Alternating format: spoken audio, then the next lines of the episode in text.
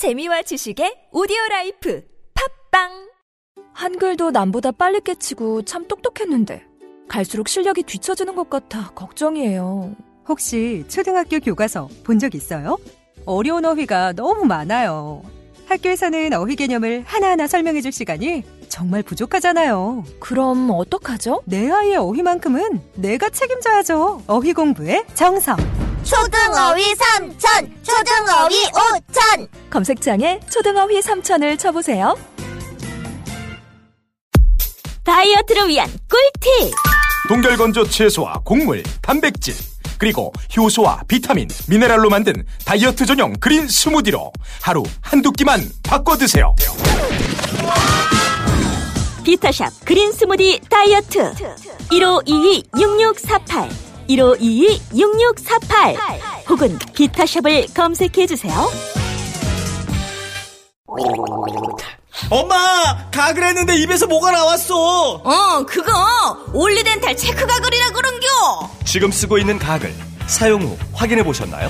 무색소, 무알콜, 무계면 활성제의 올리덴탈 체크 가글은 쉽게 나온 입안의 이물질을 눈으로 확인할 수 있습니다 딴지마켓에서 판매 중입니다 탐라 오렌지에서 여름철 감귤을 소개합니다. 황금향. 여름에 감귤이 이렇게 맛있을 수 있네. 탐라 오렌지의 황금향. 지금 인터넷에서 탐라 오렌지를 검색하세요. 직접 드셔도 좋고 선물용으로도 최고입니다. 전화 주문도 가능합니다. 010-2827-3917 010-2827-3917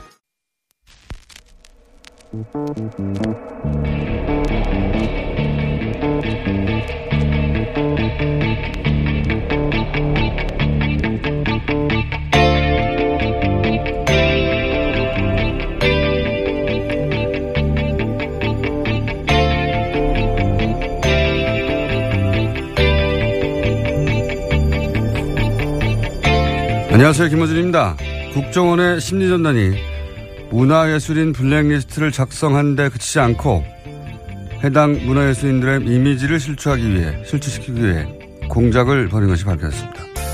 배우 김성근, 김여진 씨의 나체 사진을 합성해 부적절한 관계, 육체 관계 등의 문구를 넣어 인터넷에 유포한 겁니다. 일국의 최고 정보기관이 사람의 수치심을 가장 적나라하게 자극하는 방식으로 민간인들 공격한 거죠.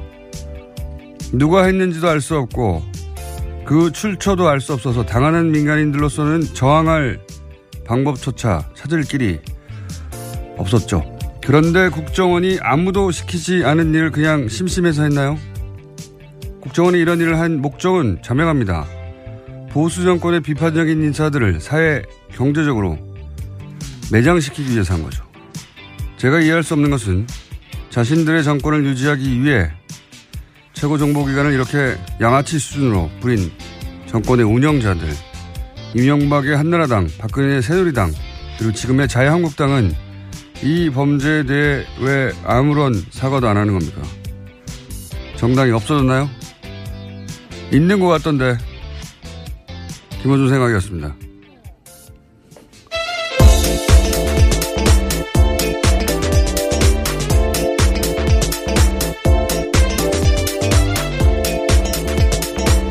시사인의 김은지입니다. 국정원이 참 여러 가지로 우리를 놀래키는데 예, 정말 저열합니다. 이렇게까지 할 줄은 사실은 상상하지 못했던 분이 많았던 것 같아요. 예, 저런 이미지를 공무원이 투- 세금을 받고 만들었다라는 상상을 하면요. 아, 상상이 아니고 실제죠. 참.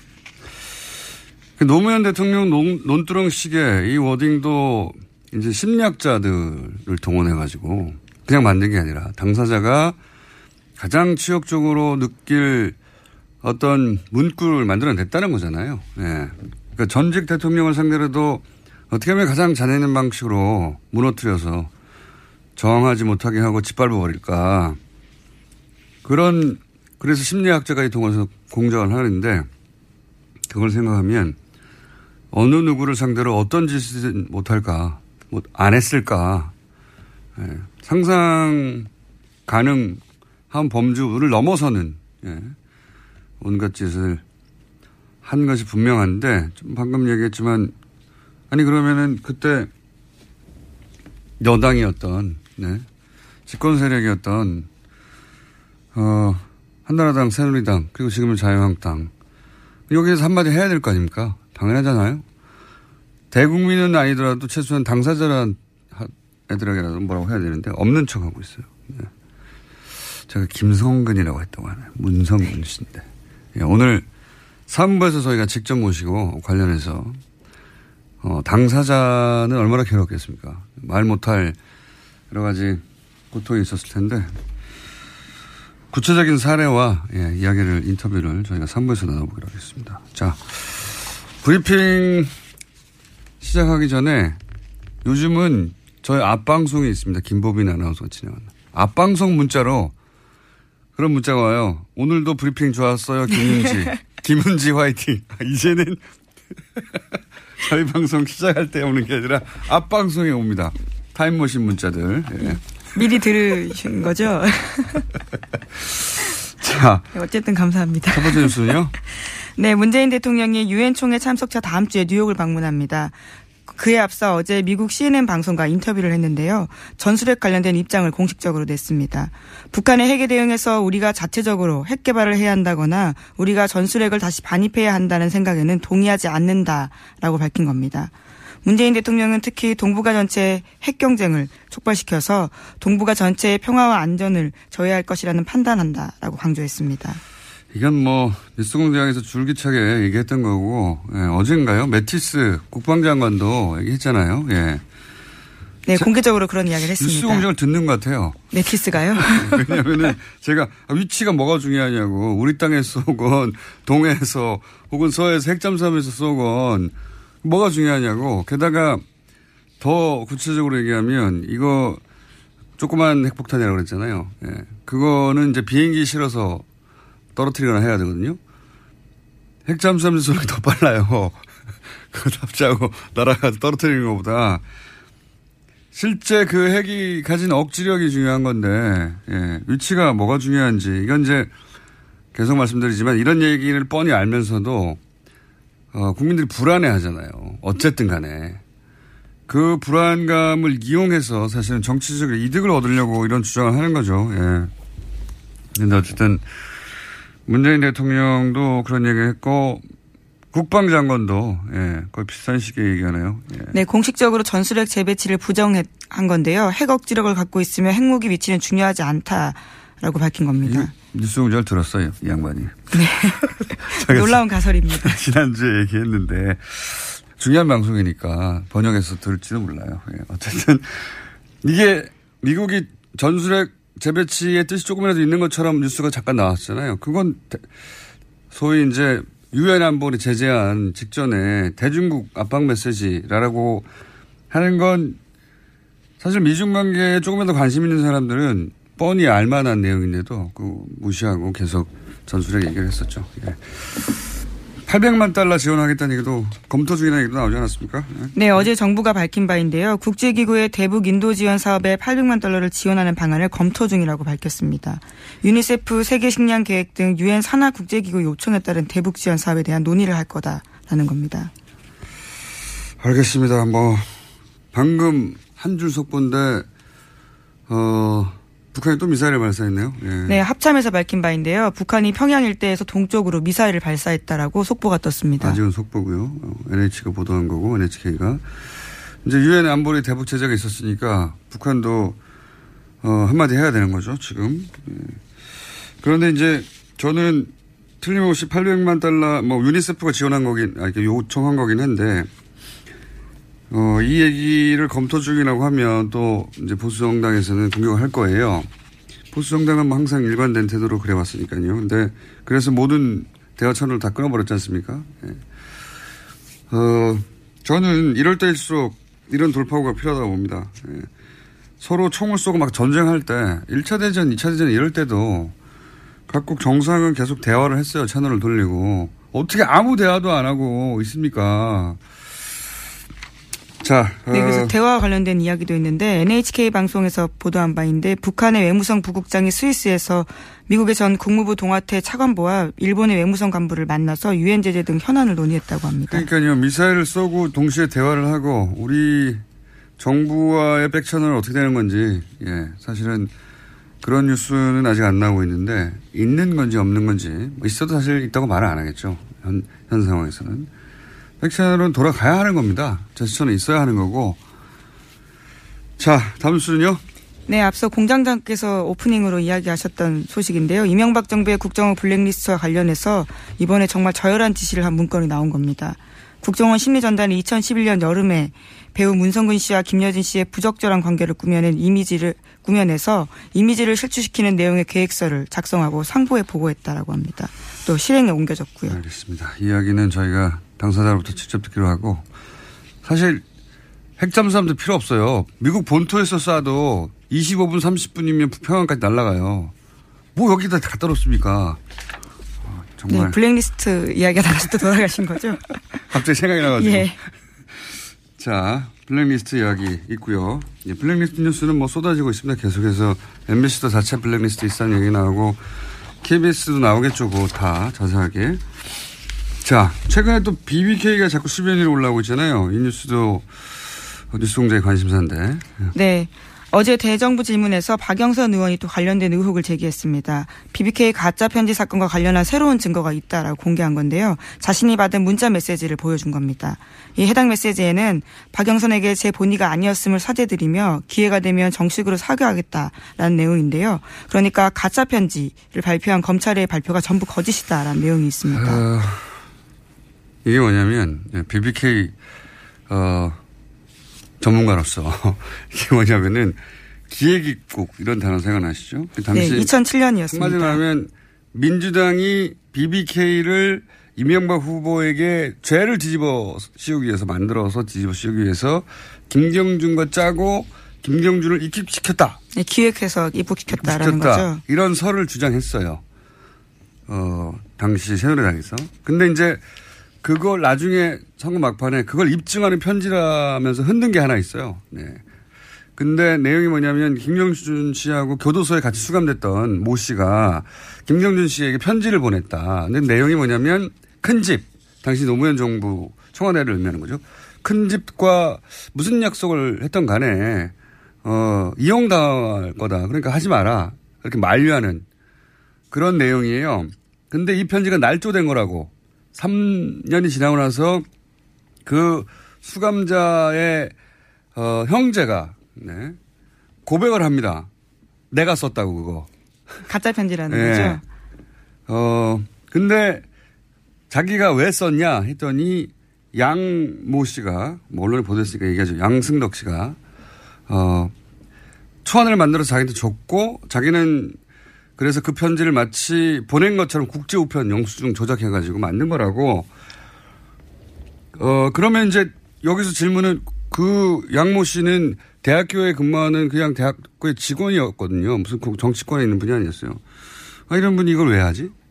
그 양모 씨, 한, 양모 씨가 이렇게 거대한 사건을 선거에 어떤 대선의 그 한복판에서 편지를 만들어냈다는 게 이해가 안 가잖아요. 그럼 누가 시켰을까? 당연히 이렇게 연결돼야 되는데, 어, 그 편지를 전달받은 당시 김병, 김병진 이명박 후보 상임특보나 은진수 당시 클린위원회 팀장이나 그 편지를 공개하는 홍준표 클린위원회 위원장, 당시 홍준표 위원장이었어요. 모두 무죄가 났어요. 배우가 없다는 거죠. 예. 그때 그 폭로한 신명 씨는 이상득, 최시중, 신기옥 대통령의 이명박 대통령의 동서죠. 이 사안을 텐들링 하고 있으니 검찰에 가서 얘기해도 된다. 이렇게 얘기 들었다고도 진술했는데 예. 모두 검찰이 사면해 준 네, 일종의 지어낸 얘기라고 네, 검찰이 했어요. 지어낸 얘기. 털어준 겁니다. 예. 이 사건 역시 재수사 대상인데 박영선 의원이 어떤 단서 새로운 어, 물증을 가지고 있는지 모르겠는데 저희가 한번 인터뷰 시도해 보겠습니다. 자 뉴스 하나 정도 더 하고 이제 예, 저희가 준비한 미니 인터뷰가 있거든요. 예. 네. 저보다 많이 나오는 게 아닌가 싶은 이정열 전 판사님을 곧 연- 연결해야 될 것 같습니다. 어떤 뉴스가 있습니까, 정치권에? 예, 국민의당에서 추미애 더불어민주당 대표의 소위 땡깡 발언에 대해서 문제 삼고 있습니다. 추 대표의 사과 요구 없이는 김명수 대법원장 인준안 처리를 위한 국회 일정에 협조할 수 없다라는 입장을 밝혔습니다. 어, 기분이 나빴겠죠. 땡깡을 놓는 집단이라고 하면. 예. 화날 수 있죠. 뭐 근데 정치가 원래 그렇게 말로 치고 박는 거고, 뭐 조롱도 하고 면박도 하고, 어느 나라다, 어느 나라 그래요. 다른 나라 국회 그 진행되는 거 보면 서로 그냥 날선 공방, 뭐 유머를 좀 섞어가면서 하기도 하는데, 어, 근데 이제 추미애 대표만 땡깡 놓는 집단이라고 했냐. 안철수 대표도 문재인 청와대야말로 적폐라고 했거든요. 예. 근데 만약에 그런 말을 듣고 문재인 대통령이 나를 적폐라고 하다니 모욕적이다. 사과하기 전까지는 청와대 한번 보지 않겠다. 이렇게 말했다고 생각해 보세요. 그럼 언론이 가만히 있겠어요? 정치적 공방하고 공적인 책무를 구분하지 못한다고 그랬겠죠. 비난이 쏟아졌겠죠. 누구도 편들어주지 않았을 거예요. 그러니까 국민의당은 추미애 대표하고 말로 싸우면 됩니다. 말로 싸우는 게 정치인데 그래서 더 설득적인 지지를 받고 근데 사과하기 전에는 이제 사법부 수장 자리를 공석으로 두겠다는 거죠. 일정에 협조할 수 없다는 거잖아요. 근데 원래 25일 전에 임명 절차를 끝내야 되는데요. 거기에 얽매이지 않겠다라고 밝힌 겁니다. 그러니까 이런 공방이 있다고 해서 기계적으로 양쪽 다 전달하는 건 좀 말이 안 되는 것 같아요. 오, 자기들이 화나는 게 어떻게 사법부 수장을 공석으로 둘 명분이 되냐. 만약에 문재인 대통령이 적폐라고 했다고 청와대 업무를 보지 않는 것과 마찬가지니까 이렇게 따져야 정상 아닙니까? 저는 그렇게 생각이 되는데 항상 음, 이 사태는 제2의 머리 자르기 사태로 번지나 뭐 이런 식으로 기자들은 빠져나가고 같이 판단 안 하는 거죠. 비겁한 태도라고 봅니다 저는. 여기까지 하고요. 네, 저는 인사드리고 가겠습니다. 자, 안녕히 계십시오. 예, 지금까지. 시- 시사인 김은지였습니다. 감사합니다. 자, 바로 연결하겠습니다. 어, 저희 뉴스 공장에 영장, 영장 해설 전담 판사, 각종 사법계에 일어나는 일들을 모조리 해설하고 계신. 왜냐하면 영장도, 영장 전담 판사도 해봤고, 부장판사도 해본 분이기 때문에. 이정열 전 부장판사 전화 연결되어 있습니다. 안녕하십니까? 네, 안녕하세요. 아, 근데 저 법무수석에서 저기 해설로 저뭐 강등된 겁니까? 보직이 변경된 겁니까? 언론사 해설위원이 훨씬 더 높아요. 예. 알겠습니다. 네. 자, 어, 두 가지 주요 질문인데, 어, 네. 어제 이제 청문회가 있었지 않습니까? 어, 네네네. 김명수 선고- 대법원장 보자. 예, 예. 청문회가 있었고, 그 이전에 카이 영장이 또 한 번 기각됐지 않습니까? 네네. 네, 영장 기각이 거의 유행에 가깝게 지금 벌어지고 있는데, 근데 이제 네. 본인 사안이라 증거인멸이 네. 죄가 안 된다라고 어, 영장 기각 사유를 밝혔어요. 네네. 그 본인 사유는 자기 보, 뭐, 자기를 법적으로 보호하기 위해서 그럴 수 있다고 판정한 것 같고 그게 법리인 것 본데 거기 또 문제 제기하는 사람들이 있습니다. 그게 본인이 직접 한 게 아니고 본인 사안을 누구 시킨 게 아니냐 뭐 이런 식의. 네, 여기서 해설이 필요해서 그 기각권은 네네. 어떻게 된 겁니까? 일단, 아, 지금 제가 지금 자료를 안 가지고 있어서 좀 불투명하긴 한데, 네. 아마 형법 155조인가 아마 그런 걸로 알고 있어요. 거기에 보면 증거인멸죄가 나와 있는데, 네. 증거인멸죄 구성요건 자체가 타인의 형사사건 또는 징계사건 이렇게 돼 있어요. 네. 음. 자기의 형사사건인 경우에 아예 범죄가 안 되는 걸로 지금 법이 그렇게 돼 있습니다. 네. 그러니까 이게 뭐 이, 렇게 법을 규정하는 게 맞냐 틀리냐를 떠나서 일단 네. 법은 그렇게 돼 있어요. 그러니까 네. 자기 사건인 경우에는 안 된다라는 게 이제 뭐 이건 좀 정말 그 형, 형법의 기본 중에 기본이거든요. 네. 근데 그건 그렇고 네. 다만 이제 제기되는 문제가 뭐냐면 이게 온전히 자기 사건만이면은 뭐 그냥 범죄가 안 되는 건 너무 명백한데 예. 이 증거가 자기 사건 겸 타인 사건일 수도 있거든요. 그래서 이제 뭐 박주민 의원 같은 경우에는 아니 자기가 인멸한 게 아니고 남을 시켰고 예. 그리고 그 남을 네, 그건 또, 또 다른 문제죠. 그렇죠. 예, 그건 또 남- 다른 문제예요. 예. 남을 시켜서 삭제한 그 내용이 말씀하신 대로 자기와만 관련된 네. 게 아닌데 그렇죠. 예 어떻게 그 경우에는 지금 그러니까 판례는 그러니까 지금 박주민 의원께서 지적하신 거는 뭐냐면 자기가 행위를 하지 않았는데 자기랑 관련돼 있는 사건인 경우고요.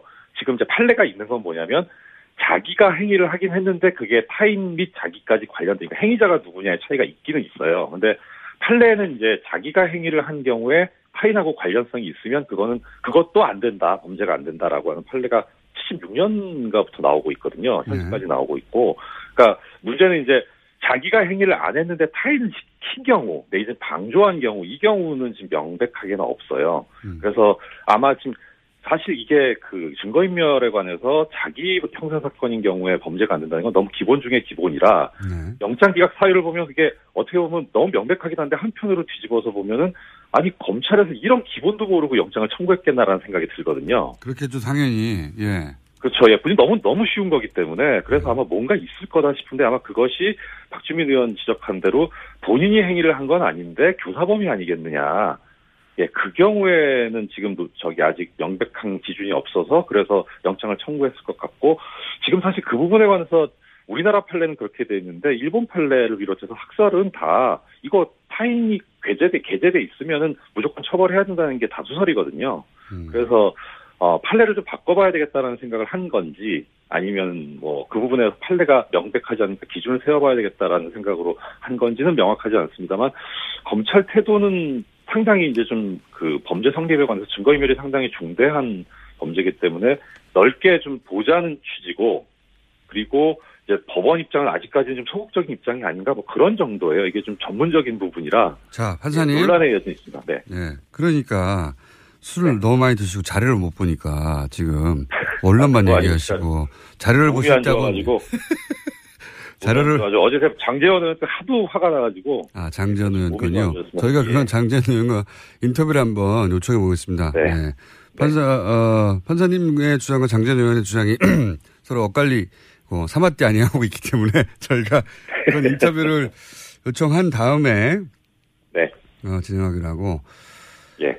그 김명수 대법원장 청문회에서 제가 이제 예, 예. 납득하기 쉽지 않은 질의들이 몇 가지 나왔어요. 이제 많이 나왔죠. 많이 나왔는데 제가 이제 시간이 별로 안 남았기 때문에 퉁쳐서 예. 여쭤보면 자유한국당 주강덕 의원이 전국 법원장 회의에서 발언한 내용을 가지고 질의를 했어요. 네. 또 예. 어, 장재현 의원은 어, 법무 비서관 사표 수리를 독촉한 거 아니냐라고 네. 인사에 관한 내용을 또 질의를 했습니다. 그리고 어, 국제인권법 연구회가 몇 명이고 우리 법 연구회가 몇 명이고 굉장히 구체적인 숫자도 거론이 됐고 또 인권법 연구회 가입을 누군가에게 누구누구에게 특정해서 권유하지 않았냐라는 질의도 나왔고 제가 이제 이 이제 한두 가지가 아니라 전체적으로 볼 때 이걸 어떻게 알았지? 저랑 같은 생각하셨네요. 아니 이걸 대체 어떻게 아는 거지? 예를 들어서 법원장 회의에 국회의원이 들어가는 게 아니지 않습니까? 그럼요. 네. 네, 법원장급이 돼야 들어가는 것이고 이 얘기를 알았다는 거는 법원장이 최소한 법원장급이 자유한국당에 알려줬다는 얘기 아닙니까? 그렇죠. 법원장급뿐만 아니라 저는 의심 가는 사람이 한 사람이 있어요. 누구? 법원장급은 아닌데 네. 뭐 어느 그 다른 방송사에서 주광덕 의원이 인터뷰를 한 거 보니까 그 법원장의 녹음도 가지고 있다 이런 얘기가 나오고요. 녹음도요? 어. 예, 그래서 그게 사실인지 아닌지까지는 모르겠는데 최소한 하여튼 이 일련의 여러 가지 정보들이 나오 나오는 출처가 네. 누구의 짐작은 가거든요. 이게 아닌데 뭐 증- 증거는 없는데. 네. 예. 예를 들어서 이건 사표 뭐 관련 이런 거는 그 인사를 담당하는 법원 행정처나 또는 네. 뭐 무슨 연구에 몇 명 있다는 거는 거기에 가입된 개인들도 모를 텐데 법원 행정처 같은 곳 아니면 전체적으로 그렇죠. 법원의 행정을 관리하고 정보를 관리하고 인사를 관리하는 이런 것만 아는 거 아닙니까? 이런 정보는?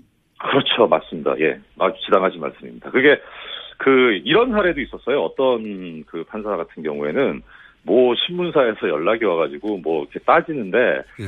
본인도 알 수 없는 본인의 자료들을 알고 있더라는 거예요. 음. 그 신문사에서 질문이 그래서 이게 뭐 그 당시에 이제 얘기가 돌기를 행정처에서 다 흘린 거 아니냐 언론사에다가 그러니까 자기 그러니까 뭐 블랙리스트까지 모르겠는데 자기들 마음에 안 드는 판사에 대해서 뭐 좀 안 좋은 평가가 날 수 있게 흘린 거 아니냐 그런 소문이 되게 많이 돌았었거든요. 이것도 아마 일련의 상황 그 연장선상에 있을 거고 지금 공장장님 말씀하신 거다이 내용이 법원 행정처는 모르는 내용입니다. 그러니까 제가 몰라요. 30초밖에 안 남아서 여기서 끊어야 되는데 법원 행정처가 김명수 대법원장 임명을 막기 위해서 자유한국당에 자료를 준 거라고 보이는 정황 아니냐 이런 질문입니다.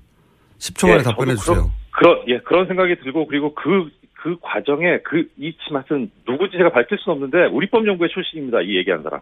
저는 자, 확신하고 있습니다. 요 문제 한 번 더 인터뷰하죠. 여기까지 하겠습니다.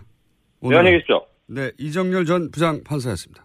골반 잡자 바로 잡자 바디로직 허리 통증 바로 잡자 바디로직 몸매 교정 바로 잡자 바디로직 자세가 좋아지는 골반 교정 타이즈 바디로직 검색창에. 골반 교정 바디로직 삐딱한 남성 골반 허리에도 역시 바디로직입니다. 바디로직의 효과를 못 느끼셨다면 100% 환불해드립니다. 자세한 환불 조건은 홈페이지를 참조하세요. 아, 또 떨어졌어. 너 또 입사 시험 봤어? 아니, 차량용 핸드폰 거치대 말이야. 여러 개 사봤는데 실패의 연속이야. 떨어지고 시야 가리고 운전석에서도 뭐 알고 뭐 좋은 거 없을까? 싼 것만 찾으니까 그렇지. 제대로 된 거 하나 사서 편리하게 쓰는 게 더 낫지. 그런 게 있어? 그럼 있지. one, two, three 할 때 two. 힘 세다 할 때 힘. 투, 힘. 투 힘? 두 배로 힘이 세다는 건가? 네이버 검색창에 투 힘을 검색해 보세요. 장 실 장실 good morning 화장실. 바나 바나 good morning 바나나. 미궁 대장사랑. 혈중 콜레스테롤 개선과 배변 활동 원활에 도움을 줄 수 있는 건강기능식품 광고입니다. 대장사랑에서 전하는 추석 사은행 써. 저수지에서 돈 퍼내듯 감사 선물을 펑펑 써 드립니다. 검색창에 미궁 대장사랑 독일을 통일했던 헬무트 콜 총리를 이기고 1998년부터 2005년까지 독일의 제7대 총리를 역임했고 최근 문명 국가로의 귀환 이라는 자서전을 발간한 슈레더 전 독일 총리를 스튜디오에 직접 보셨습니다. 안녕하세요. Vielen Dank. Äh, Ich bin gern gekommen. 예, 저는 방한 기간 중간에, 중에 택시 드라이버 영화도 관람하였고 또한 이 촛불 혁명에도 지대한 영향과 기여를 했다라는 말씀도 들어서 초대받는 것을 기꺼이 응했습니다.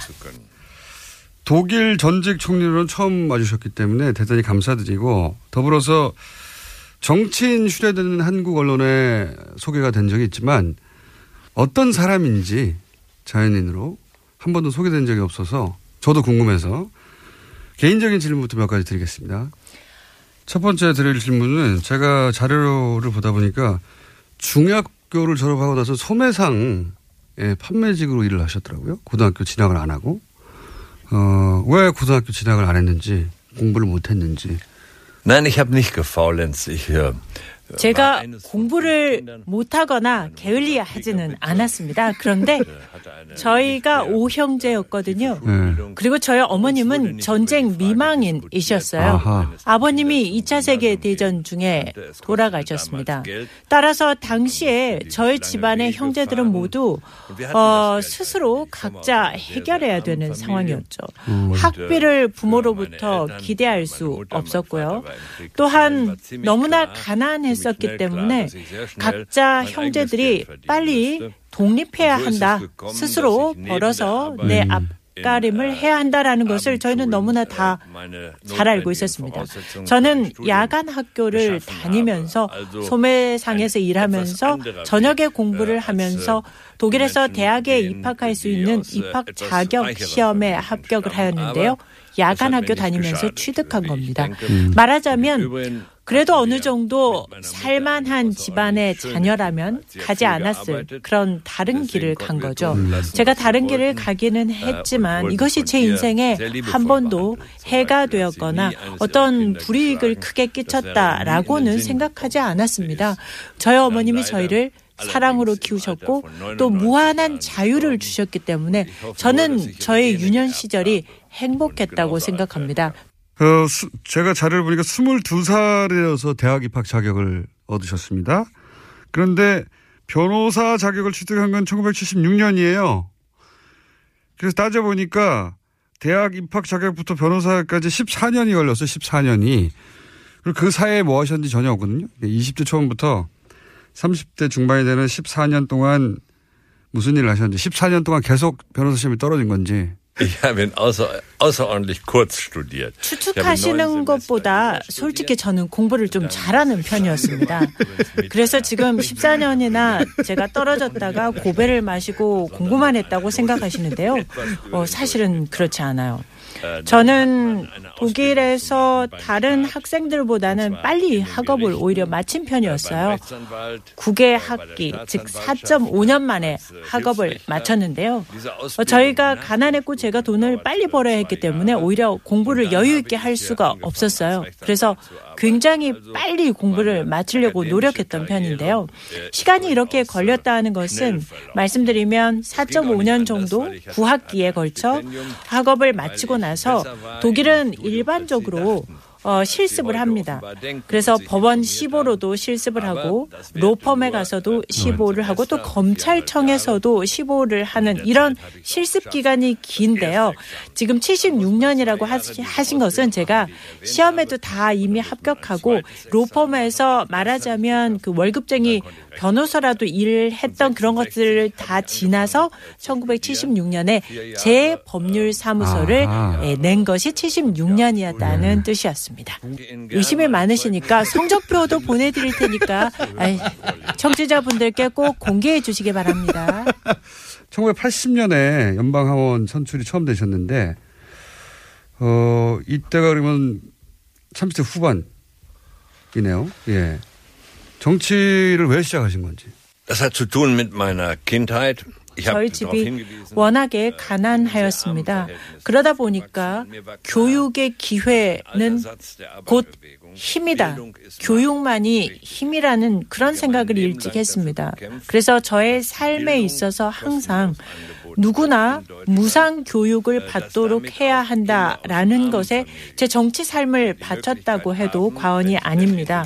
그래서 가난한 집 아이들도 부모의 돈이 없어도 열심히 노력만 하고 교육을 즉 대학 교육을 돈 없어도 받을 수 있는 기회가 있다면 부모가 가진 부에 관계없이 에, 자기 삶에서 성공할 수 있다는 것. 그래서 저는 교육에 있어서 교육의 정의 예, 모든 사람에게 있어서의 무상교육 이것을 위해서 어, 헌신했다고 생각합니다.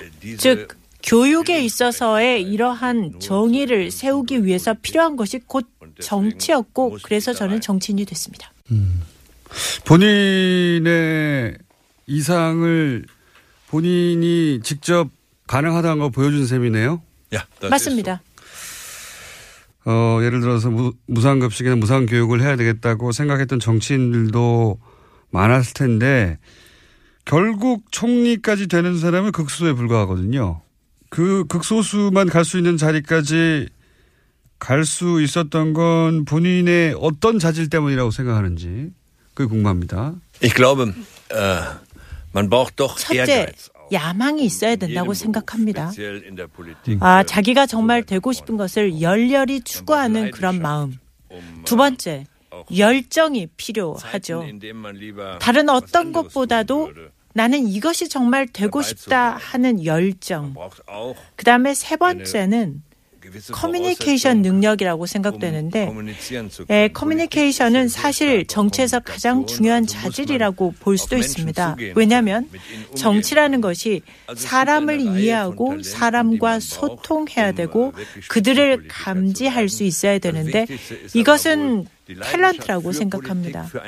그리고 제가 지금 말씀드린 이 모든 것들은 태어날 때 갖고 태어나는 것이라기보다는요, 정치적인 삶을 하는 그 프로세스 과정에서 자연스럽게 배워나가고 생겨나가는 일종의 프로세스라고 생각합니다. 네. 본인에게 아 이건 남들보다 나한테 특별히 있는 유난한 능력이다. 어 그런 거를 느껴본 어떤 본인의 자질은 없는지. 아 이건 내가 너무 잘하는 것 같아. 그런 게 없었는지. Nein, das kann ich ja nicht machen. 이것만큼 내가 이러하지라는 표현들은요 자화자찬이라고 생각합니다. 사실 자화자찬은 어, 해서는 안 된다고 생각을 하고요. 타인과의 비교도 항상 부적절하다는 생각을 갖고 있는데요.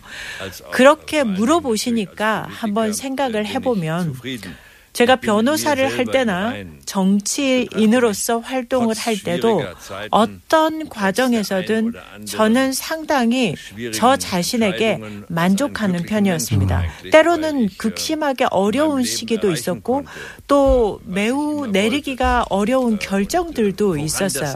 그래서 그렇게 고심하고 괴로운 순간들에서도 저는 제 자신을 항상 아 나는 행복한 사람이다 라고 느끼는 마음이 있었어요. 왜냐하면 저는 제가 되고자 하는 말씀드린 제 꿈을 이루었고 그것은 제가 항상 원했던 것이었기 때문에 그것을 이루었다라는 그런 어떤 만족감 또는 행복하다는 생각을 갖고 있었습니다. 저 스스로한테 족하다라는 생각을 갖고 있었습니다.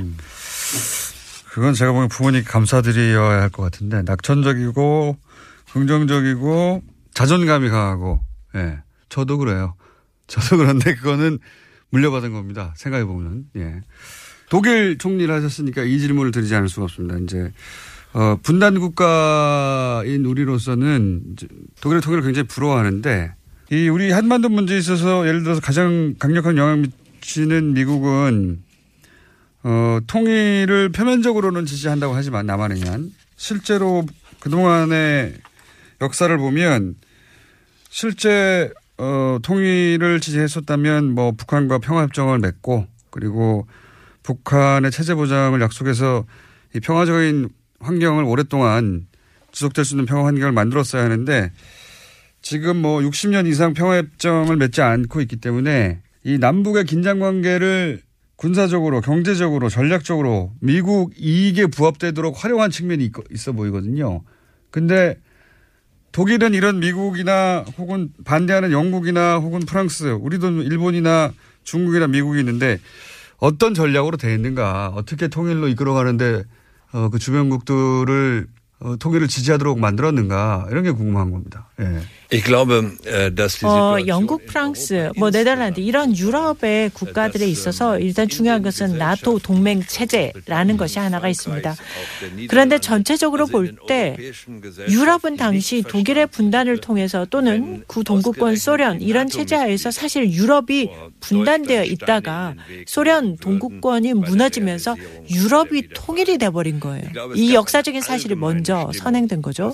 그러다 보니까 영국 같은 경우도 대처 총리가 엄청나게 의구심을 갖고 여기에 반대하고 뭐 그랬죠. 그런데 전체적인 대세라는 것이 아 이제 유럽이 통합이 됐다. 유럽의 분단이 극복됐다라는 것이 대세였어요. 그러다 보니까 미국도 물론 통일된 유럽의 이해관계가 있었을 겁니다. 그것이 경제적인 이유든 정치적인 이유든 이해관계가 있었겠죠. 또는 뭐 러시아에 대해서든 어쨌든 어떤 이유든 간에 역사적으로 유럽이 통합된 이 큰 흐름이 있었고 그다음에 헬무트 콜 총리가 통일을 밀어붙인 거죠. 지금이야말로 통일이 될 절호의 기회라는 것을 간파하고 밀어붙이니까 유럽이 통일된 마당에 독일만 분단으로 남아 있어야 한다라는 게 이게 명분이 없어진 거예요. 바로 그러한 명분 때문에 영국도 어떻게 보면 대처가 결국은 그 명분 앞에서 어, 자신의 그런 유보적인 입장을 결국 내려놓을 수밖에 없었다라고 생각을 합니다. 네, 두 번째는 구동독에서 사람들이 대량 탈출을 시작한 겁니다. 헝가리라든지 이런 다른 동유럽 국가들로 그냥 국경을 넘어가 버린 거예요. 그래서 구동독에 있는 사람들이 이렇게 대량 탈출을 할때 서유럽권에서 다들 굉장히 놀라는 상황이었거든요. 그리고 통일에 대해서 강대국들의 우려, 걱정 없을 수가 없죠. 독일이 너무 강력해지는 것 아닌가. 여기에 대한 두려움은 항상 있었습니다. 그런데 두 가지. 통일된 독일이 유럽 연합의 일원으로 남는다. 즉 유럽이라는 큰 집에 통합된 한 일원으로 남는다는 것. 이 메시지가 중요했고요. 두 번째는 헬무트 콜이 고르바초프와 협상을 해서 통일된 독일은 통일 이후에도 나토의 일원으로 남겠다라는 이 두 가지가 있었기 때문에 주변국의 우려를 불식시킬 수 있었습니다. 아, 좀 전에 뭐 미국의 어떤 이해관계 때문에 이런 분단의 몇 평화협정을 하려면 했을 텐데 이런 미 미국의 이해관계도 말씀을 하셨는데 저는 이 분단에 대한 이해관계가 미국만 있는 것인가 하는 생각도 해봅니다. 자 그렇다면 이 분단을 극복하기 위해서 한국에는 어떤 일들이 일어야, 일어나야 하고 한국은 무엇을 해야 할까 하는 생각을 해보면은요. 저는 이 한반도 문제라는 것은 주변 3강국, 중국, 러시아, 미국, 이 3개 대국이 공동 보조를 해야만 가능하다고 생각합니다. 최근에 그 북한 제재 안보리 결정에서 보듯이 이들 국가들이 공동 보조를 해야만 뭔가 이루어질 수 있다는 건데요. 즉 안보리에서 뭐 제재가 아, 타결되기는 했습니다만은 이 3개국이 중국, 러시아, 미국이 진정한 공동 보조의 전략을 가지고 있는가에 대해서 생각해 볼 필요가 있겠습니다. 미국의 트럼프 대통령이 만일에 계속해서 중국에 대해서는 경제적인 압박을 가하고 러시아에 대해서도 고립 정책을 편다면 어떻게 이두 강대국과 미국이 공조할 수 있을까요? 이들이 이 3개국이 라이벌 관계를 계속해서 유지한다면 한반도 문제에 있어서 장기적인 관점의 합의 또는 공조는 쉽지 않아 보입니다. 또한 미국의 이해관계 또 미국이 반드시 이해하고 넘어가야 하는 것은 중국에 대해서 뭐 경제적인 압박, 러시아에 대한 고립 정책 이런 것을 계속하게 되면 절대 이 두 국가가 미국에 대해서 공조를 할 이유가 없다는 것이죠. 그런데 지금 현재 한국의 새 정 부가 방향을 설정한 것을 보니까 제가 볼 때는 꽤 괜찮은 방향 설정을 하고 있다고 생각이 듭니다. 그 중에서도 에너지 분야를 보면은요, 한국이 러시아와 협력할 분야가 아마 에너지 분야라고 생각하고 움직이는 것 같은데 저는 이 새로운 정부의 시도들이 상당히 이 관계를 개선하는데 도움이 될 수 있다고 보고요. 통일과 관련해서도 어, 장기적으로 어, 솔루션이나 전략이 필요하겠구나라는 생각들을 해봅니다. 미국 얘기가 나와서 관련해서 여쭤, 한 가지를 여쭤보자면 독일은 유럽에서 가장 굳건한 미국의 우방국 중에 하나였어요. 근데 최근에 트럼프 정부가 들어서고 나서 메르켈 총리가 유럽 운명은 유럽 스스로 맞서야 한다라고도 하고 미국 안보 협력을 영구적으로 기대할 수 없다고도 하고 이런 발언들이 나오는데 독일과 미국의 관계가 아주 근본적으로 바뀌는 그런 시대에 접어들어섰나요? 어떻게 이해합니까? Nein, das glaube ich nicht. Äh, aber 제가 볼 때 근본적인 어떤 관계 변화라고는 할 수 없을 것 같습니다. 그렇지만 변화가 있는 것은 사실이고요. 사실 제가 총리 재임 시절에 부르짖었던 것이 상대적인 외교 정치의 독립성이었던 것이고요. 그런 의미에서 저는 이라크 전쟁 참전을 반대했었습니다. 우리의 대외 정책은 워싱턴에서 결정되는 것이 아니라 베를린에서 결정한다라는 것을 표방하고 어, 참전 반대를 했던 것이죠. 물론 이러한 저희의 상대적 독립성의 외교가 미국 사람들이 좋아할 리는 없었을 것입니다. 그러나 그렇다고 해서 저는 미국도 그것을 인정할 수밖에 없다고 생각하고요. 또 유럽 내에서의 어떤 균형, 또 나토 동맹국 내에서의 내적 결속 강화 이런 것들은 당연히 적절한 것이며 그렇게 그렇게 한다고 해서 지금 말씀드린 유럽 내의 어떤 강화나 나토 동맹국 간의 강화가 미국에 반대한다는 의미는 절대 아닙니다. 어, 미국과의 관계가 근본적으로 변한다기보다는 어, 독일의 독립성, 외교의 독립성 이게 이전보다 더 강조되어야 한다는 게 총리님 시절의 이야기였고 실제 그런 방향으로 가고 있다 지금. 이런 거네요. 안타깝게도 지금 다 그렇지는 못했습니다. 독일이 미국에 대해서 상당히 많은 것들을 이미 다 양보하고 가고 있는 부분들이 있다고 생각하고 러시아와의 관계에서도 그런 것들이 있고요. 이 부분은 외교 정책에 있어서 어떤 더 자신감, 당당함, 스베레너티를 가지고 할 필요가 있다라고 생각을 하는 건데 미국이 대체 뭘 원하는지를 지금 아무도 알 수가 없다는 겁니다. 예측 가능성이라는 게 있어야 하는 건데 어, 하루가 다르게 트위터에다 대고 오늘은 이 말을 내일은 저 말을 해대면 이 예측 불가능성에 나라가 휘둘리게 된다는 거죠. 그렇기 때문에 중요한 것은 유럽이 유럽이 가지고 있는 합리성을 가지고 더 자신감을 갖고 대외 외교 정책을 해야 한다는 거죠. 알겠습니다. 방금 트럼프 대통령에 대해서 평가하신 어, 셈인데 다시 한번 트럼프 대통령에 대해서 어떻게 평가하냐고 제가 어, 독립적인 질문을 드리면요. 별도에. George W. 부시 Politik. 조지 W. 부시 대통령의 미, 대- 미국 정책을 뭐 제가 한 정책은 아니죠. 그런데 부시는 대화를 할 능력이 있는 사람이었죠.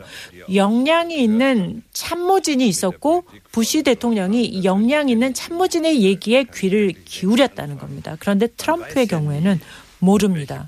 내일 무슨 정책이 나올지 모르고 이 문제는 전 세계 최대 강국이 슈퍼 파워가 내일 어떤 일을 할지 예측 불허하다 라는 것이 전 세계 국제 정세의 문제인 거죠.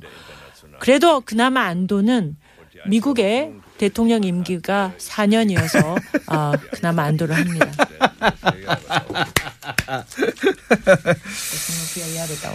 지금 그런 트럼프하고 이야기를 어떻게 우리 한국의 보수 세력이 주고받고 있냐면 전술핵을 한반도에 다시 배치하자. 뭐 그리고 트럼프 역시 그런 가능성이 있을 수도 있다. 이런 언급을 내비치고 전술핵을 한국에 다시 갖다 놓는 얘기를 하고 있는데 전 물론 현 정부는 반대하고 있습니다. 전술핵 재배치가 이 북핵 문제를 해결할 수 있는 해법이라는 주장에 대해서는 어떻게 생각하십니까? Ziel 전혀 아닙니다. 국제 정치가 추구하는 목표라는 것은 핵에 대한 전반적인 축소입니다.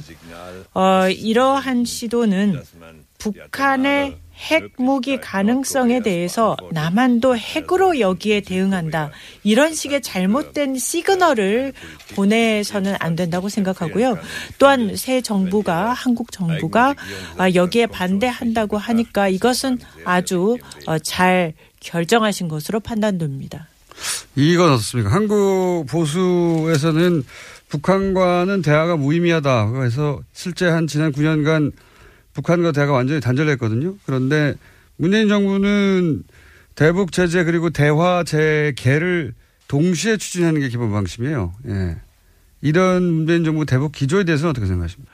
Richtig. 전적으로 옳은 정책이라고 생각하고요. 매우 합리적이라고 생각합니다. 문재인 정부가 아, 추진하는 그 정책을 잘 관철시키기를 바라겠습니다.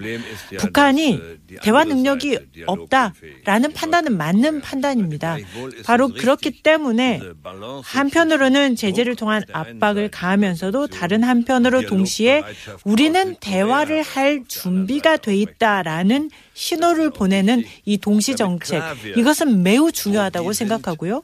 북한은 자기의 체제를 유지하기 위해서는 대화 능력이 없는 것으로 하는 것이 자기 체제 유지에 유리하다고 생각해서 그렇게 하고 있는 것 같은데 남한은 적어도 대화를 할 준비가 돼 있다라는 것으로 어, 신호를 보낼 필요가 있습니다. 마지막으로 예. 예. 시간이 없으니까 문명 국가를 귀한 이 책은 어떤 독자에게 필요한 책인지. Ich 어, 저는 정치의 꿈을 가진 분이라면 누구라도 읽어볼 만한 책이라고 어, 권해드리고 싶습니다. 특히나 오늘날에 우리가 민주주의 사회를 유지하고 그리고 깨어있는 민주주의 사회를 미래에도 원한다면 젊은이들이 정치에 관심을 갖고 또 참여해야 합니다. 그런 의미에서 어, 오늘날의 정치가 아, 나아갈 방향 그리고 깨어있는 민주주의의 수호 이런 것에 관심이 있는 사람이라면 누구나 읽어보면 좋지 않을까 싶고 특히 에, 그러한 정치에 참여하고자 하는 의지가 있는 사람이라면 에, 도움이 되지 않을까 생각해 봅니다. 알겠습니다. 감사하고요. 어, 그리고 아마도 네번 의원하고도 총리가 되는 법이 궁금한 분들도 이 책을 읽으시면 좋을 것 같습니다. 감사합니다. Vielen herzlichen Dank. 네, 어, 슈레드 전 총리 출연 다시 한번 감사드리고요. 네, 베를린에서 다시 만나겠습니다. 그리고 독일의 총리가 아니라 한국의 총리, 네, 이낙연 총리 9월 26일이죠. 네, 어, 1주년 공개 방송 출연해 주시기로 한 거, 하신 거 매우 감사드리고요. 네, 지금 어. 총리실에서 이제 여러 가지 연락이 오고 있습니다. 네. 어, 저희가 잘 준비해가지고, 예. 9월 26일 날 아주 많은 분들이 올 거거든요. 예. 어, 멋진 방송 그때 보여드리기로 하고. 최현석 총리하고 제가 찍은 사진, 네, 저희 페이스북에 올라갈 수도 있습니다. 웃깁니다. 3부에서 뵙겠습니다.